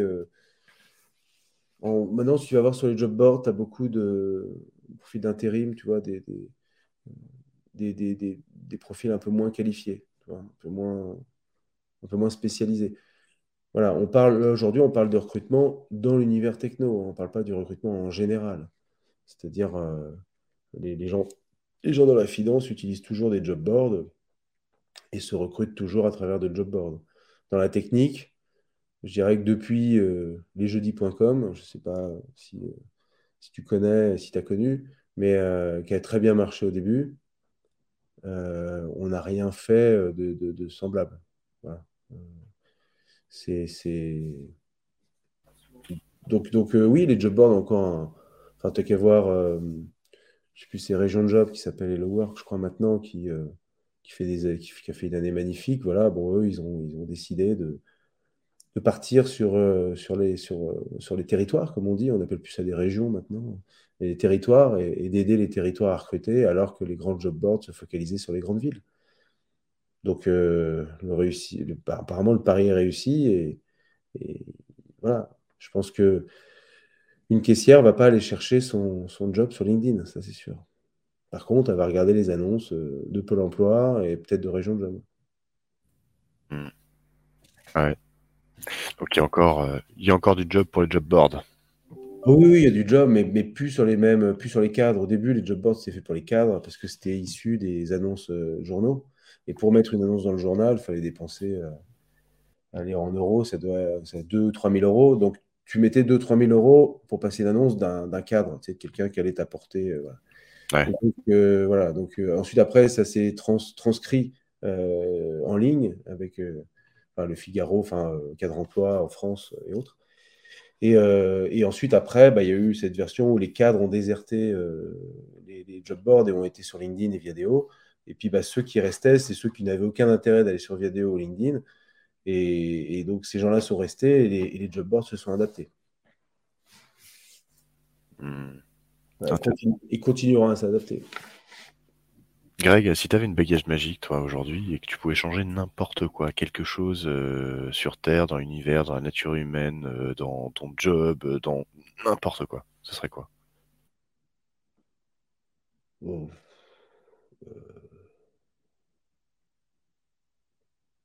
Bah, il y a plusieurs niveaux. Après, bon, on veut tous la même chose au niveau, niveau global et tout, je pense. Non, si on reste sur mon job, si on reste sur le job et tout, euh, si j'avais une baguette magique, j'aimerais bien. Hmm, on, parle de mon job. Hein. C'est pas si, je réponds là-dessus, c'est pas que je, me fiche des grandes causes de l'humanité. Hein. Mais si on reste sur mon job, moi, je certifierais bien le, recrutement, c'est-à-dire en gros, je l'encadrerais légalement, euh, l'activité de recruteur. C'est-à-dire bah, comme des prof... c'est règlement, euh, pardon, les, pas les certifiés, les réglementés. C'est-à-dire en gros comme les, fonctions réglementées. Euh, donc tu dois, tu dois avoir un certain, tu dois avoir un certain, une certaine connaissance. Tu dois, tu, tu, tu, es lié à, une, une, une déontologie et, tu es contrôlé. Et, et quand tu respectes pas cette déontologie, tu es sorti. Et, voilà. Moi, j'avais une baguette magique, je le ferais ça. Euh, ce qui existe dans d'autres pays, hein. par exemple en, Suisse. En Suisse, euh, tu dois être accrédité pour être, pour être recruteur. Donc, euh, parce qu'aujourd'hui, comme je te disais en, début, il y a trop de gens qui arrivent sur le marché avec des titres pompeux de, de, de, découvreurs de mines d'or de talent, de, comme on voit sur LinkedIn, révolutionnaire de la relation candidat, etc. Enfin, des, gens qui, n'y connaissent rien du tout et qui viennent enfoncer des portes euh, sans, sans connaître la réalité du truc et c'est assez agaçant. C'est assez agaçant. C'est assez agaçant. En plus, ça détruit un métier qui est un beau métier. Euh, mais voilà, donc euh, s'il y avait une balle magique, moi, je, je, je, pense que je ferais ça, histoire de faire rentrer les gens dans cet environnement par la bonne porte et pas les faire rentrer par, par, par, par, partout, quoi, et surtout par les égouts. Quoi. Tu vois, c'est, il y a, y a, vraiment. Mais c'est un peu le même problème que dans l'immobilier, parce que ça, c'est un vrai impact psychologique sur les gens. Ça les fait détester des sociétés, ça les fait détester des fonctions comme recruteur, ça les fait se détester. Et, et, tout ça, c'est une vraie responsabilité. Et donc, c'est pour ça que, selon moi, ça doit être, ça doit être, ça doit être un peu plus encadré. Quand, as pas, euh, quand tu vas acheter ton appart et que tu ne l'as pas, c'est généralement pas la faute du, de, du, de l'agent immobilier, c'est la banque qui dit non. Euh, quand tu n'as pas de job, c'est généralement la décision d'une personne qui est peu ou prou formée aux maîtrises du recrutement. Euh, parce que les managers aujourd'hui ne sont pas formés. Non. Si les recruteurs ne sont pas formés au recrutement, les managers le sont encore moins. Et donc on est dans un espèce de d'océan d'amateurisme qui fait que bah, pour certains qui apprennent à, qui, comprennent bien, ça se passe bien, mais aussi pour une autre, autre partie, euh, c'est douloureux. Douloureux parce que bah, quand tu as des gens qui sont apprentis sorciers, euh, bah, forcément, voilà, ça fait des, des, mauvaises potions. Donc tu cadrerais un petit peu plus le chose avec euh, donc une certification, un diplôme. Oui, sans, sans, le fermer, hein, mais, mais, juste que euh, il y, ait, y, ait y, des bases et, que, et que, que, les gens soient un peu plus euh, suivis dans leurs actions. Bon, ça a déjà été une idée qui a été lancée. Il y a eu des associations de cabinets de recrutement, etc. Mais, mais ça n'a jamais été jusque-là parce que c'est pas possible. En ceux qui font le recrutement en France sont les gros cabinets de recrutement. Quand je dis gros cabinets de recrutement, c'est des gens qui sont à dire, plus de 100, 100 consultants. Euh, ces gens-là n'ont absolument aucun intérêt à se créer des barrières à recruter. Parce que leur méthode, leur, leur business model, c'est d'embaucher des jeunes et de les facturer comme des vieux. Et donc, et forcément, payer ces jeunes comme des jeunes. Et c'est ça le modèle d'un cabinet de recrutement. Euh, tu, euh, et d'un recruteur aussi en général, c'est-à-dire tu, euh, tu vends du temps. Tu vends du temps parce que le manager, il, a, il doit faire autre chose et tu vends du temps. Donc, donc en fait, ça bloquerait un peu le recrutement si les gars devaient être certifiés, s'ils devaient avoir des, fait des mois de formation et tout, ça coûterait cher. Donc en fait, ça n'a jamais été fait parce que c'est anti-économique. Mais mais exactement, enfin, comme euh, un infirmier, aujourd'hui, euh, j'aimerais pas qu'un infirmier me dise Ah ben moi j'ai appris sur Internet. Euh, voilà, j'ai appris sur Internet. Je vais dire Bah non, en fait, j'ai envie quand même que tu aies été certifié, que tu aies été diplômé, parce que c'est ma santé. Et là, on parle de santé mentale dans le recrutement. Il y a beaucoup de gens qui sont détruits par des mauvais process de recrutement. Et je le vois en parlant à certaines personnes hein, qui sont extrêmement agressives. Euh, et avant de comprendre pourquoi, c'est parce qu'elles ont été euh, complètement, complètement maltraitées, euh, et de façon généralement en plus c'est pas volontaire, hein, les gens qui font ça. Ils, ils maltraitent pas volontairement. Il y a quelques sadiques, bien sûr, mais, mais généralement, la plupart des gens, c'est parce qu'ils se rendent pas compte. hein. Quand ils ont euh, 250 candidats, ils en ont, ils en interviewent 50. Et bah oui, on peut passer au travers d'une personne qui est plus sensible. Et finalement, euh, voilà. Donc c'est pour ça, tu vois, le- l'encadrer permet, euh, permet peut-être de ramener l'humain un petit peu, euh, l'obligation de ramener l'humain un petit peu, de se dire, de se dire on est tenu à une déontologie, tout comme le médecin ne doit pas parler de la maladie de ses patients à, qui veut bien l'entendre, bah, euh, et bah parce qu'il est tenu à une déontologie, parce que sinon il y aurait beaucoup qui, seraient sortis de ça, hein, s'il n'y avait pas ce- un serment, une déontologie. Et, bah, dans le recrutement, c'est un peu pareil, on, parle quand même de choses assez personnelles. On parle de choses assez personnelles, on parle d'une carrière, on parle d'envie. Et puis généralement, on en arrive aussi généralement sur- sur des situations personnelles. Parce que c'est bien de comprendre la situation personnelle sans tout savoir. Mais tu sais qu'une personne qui va avoir un enfant va être beaucoup moins susceptible de changer de job, ça c'est sûr. Mm. Donc, euh, donc voilà, tout ça doit être euh, un petit peu encadré. Voilà. Sans être limité, mais encadré. C'est hyper intéressant. euh. Et tu disais que les Suisses, du coup, eux, ils ont cette déontologie. Alors, les Suisses ont, ont développé, alors, ils ont une déontologie qui est assez relative quand même. hein. Parce que dire que les Suisses en recrutement ont une déontologie, c'est, ça va faire euh, sauter sur euh, les chaises pas mal de gens euh, qui écoutent. Les Suisses, en fait, ont protégé leur territoire des recruteurs externes. Parce que la Suisse est donc est un grand pays, mais est un quand même petit pays par rapport à l'Allemagne, à la France ou même à l'Angleterre que le recrutement en Angleterre est vraiment vu comme du trading, hein, c'est-à-dire en gros, c'est du trading. Mais les candidats en ont conscience. Donc, tu es une valeur qui s'échange. Je suis désolé, je croyais l'avoir éteint. Pas de problème, t'inquiète. Mais je l'avais éteint. Ah non, c'est mon téléphone qui sonne, c'est pour ça. Tu parlais, tu parlais des Suisses et du trading. Est-ce que tu peux la, la refaire, du coup? Oui. Ouais, alors les, les Suisses, c'est euh, une, une grande nation de- d'économique, industrielle. euh, et comme toute, comme toute euh, comment on appelle ça? Comme toute économie qui marche bien, ils ont des recrutements. Ils ont des recrutements. Donc il y a les, les grands pays avec des grands cabinets, les grands pays en nombre de personnes, hein, avec les grands cabinets type l'Angleterre, la France ou, l'Allemagne, qui se jettent sur, euh, sur, sur la Suisse pour aller proposer leurs services. Et forcément, au bout d'un moment, euh, bah, les Suisses acceptent. Le problème, c'est qu'un cabinet euh, de recrutement, notamment les cabinets anglais, qui n'ont pas ces clauses, en fait, les mêmes clauses que les cabinets français et allemands, vont aller prendre quelqu'un dans une entreprise A, le placer dans une entreprise B, et puis si l'entreprise C le veut, il va aller chercher l'entreprise B et le mettre dans l'entreprise C. Donc en gros, ça fait que euh, il, faisait tourner les profils, il les prenait, il les, facturait, il les po positionnait, ensuite il les reprenait deux mois après. En gros, ça devenait ingérable. Donc ils ont créé un, une certification, c'est plutôt une garantie euh, que tu dois avoir, donc c'est un truc que tu payes. Euh, pour pouvoir, et tu dois avoir euh, une, une, personne sur place en Suisse si tu veux, si tu veux recruter en Suisse. Donc voilà. Et c'est une garantie d'État, c'est-à-dire en gros, si euh, tu te fais avoir, et ben, l'État, je crois, s'engage à te dédommager, etc. Mais si, si tu as cette garantie, si tu l'as pas, bah, tant pis pour toi.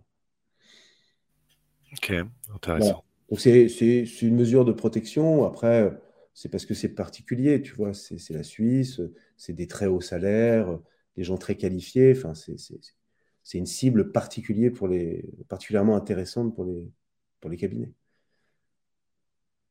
Euh, D'accord. Très, très, très, très intéressant. Je vois que le temps avance, malheureusement, on arrive à la, au, bout, au bout du podcast. C'est bien ouais. dommage parce que j'avais encore plein, plein de questions, mais je vais devoir euh, jumper directement à la dernière. Okay, euh, Greg, si tu devais donner un nom à cet épisode, ce serait quoi? Euh... Thérapie du recrutement? Thérapie du recrutement, ce sera alors. Thérapie du recrutement, du coup, ça sous-entend quoi? C'est la psychologie? Tout à l'heure, tu m'as parlé de ouais, euh, ouais diplomate, psychologue, annoncer, annoncer les choses tranquillement. Pas psychologue euh, de formation, hein. euh, comprenons-nous bien. Euh, après, c'est vrai que ce métier comme tout métier, développe, fait développer des, des, des, compétences qui sont humaines, de perception, affine en tout cas les, affine les, perceptions. Et, c'est vrai que la psychologie est importante dans ce métier-là, mais c'est pas elle qui doit sélectionner. C'est ça que voilà, c'est-à-dire que les psychologues sont pas les meilleurs recruteurs. Par contre, intégrer des notions de psychologie, par exemple dans une certification, euh, euh, c'est intéressant, notamment pour, tu peux intégrer les notions de biais cognitifs, etc., dans, dans, le recrutement, qui est, extrêmement important, mais qui est très peu connu. Euh, parce que la plupart des recruteurs aujourd'hui viennent des fonctions commerciales. Donc, eux, pour eux, leur logique, c'est, bah voilà, d'un côté, tu as quelqu'un qui achète et de l'autre, tu as quelqu'un qui vend. Donc, on va les mettre en, relation. Et c'est là-dessus qu'on va se faire de l'argent. Alors que ça va quand même un petit peu plus en profondeur, et notamment dernièrement, euh, enfin ces dernières années, avec euh, bah, le retour un petit peu à, à, la, vie saine. On essaye de revenir dans nos horaires, dans notre famille, dans notre consommation, dans, notre, dans, tout. Donc ça, intègre aussi le recrutement. Donc les gens en ont marre de se faire maltraiter dans les, dans, process de recrutement. Donc traitons-les bien. Et on aura plus de candidats motivés, on aura plus de candidats, on aura plus de, de relations sympathiques. Euh, et on aura moins de tensions, comme on l'entend malheureusement trop souvent quand on parle de process de recrutement. Eh bah ok, super. Le métier de recruteur affine les perceptions, la psychologie est importante. Ce qui est bien aussi, c'est de savoir quels sont les biais cognitifs dans le recrutement. Euh, et puis euh, créer une déontologie euh, et un diplôme certifiant pour des gens qui sont plus commerciaux et leur inculquer des notions de psychologie pour les aider grandement à faire ce beau métier. Voilà. Après, c'est mon positionnement. D'autres vont te, vont te dire que non, mais à la rigueur, euh, c'est moi qui suis dans le podcast. Exactement. Eh ben, merci, merci, merci beaucoup, euh, Greg, Greg, pour, euh, pour avoir participé à, ce podcast. C'est fini pour aujourd'hui. si jamais vous voulez ben, faire en sorte qu'il qu'il continue d'exister, partagez-le à vos contacts et partout où vous pourrez. Si vous voulez suivre la sortie des nouveaux épisodes, n'hésitez pas à vous abonner, euh, sur la page LinkedIn de Back to the Future of War. Vous pouvez chercher aussi, c'est BIFO maintenant, P-F-O-W, on raccourci.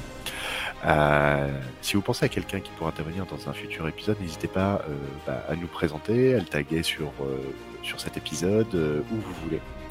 vous pouvez retrouver tous ces épisodes sur toutes les plateformes, Deezer, Spotify, Castro, etc. Enfin, toutes les plateformes de Google et Apple Podcast.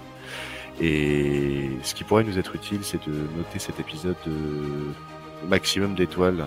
Si, si c'est si votre avis, hein, bien évidemment, sur euh, sur Apple Podcast, c'est le seul euh, le seul endroit où on peut en fait noter ce podcast. Et à partir de là en fait ça remonte dans les charts et ça, ça ouvre un petit peu plus de, de visibilité. Donc euh, n'hésitez pas si vraiment vous êtes fan du, du programme à le faire hein, ça nous ça sera super super super utile quoi votre futur n'est jamais écrit à l'avance. Faites qu'il soit beau pour chacun d'entre vous. Merci Greg. Merci.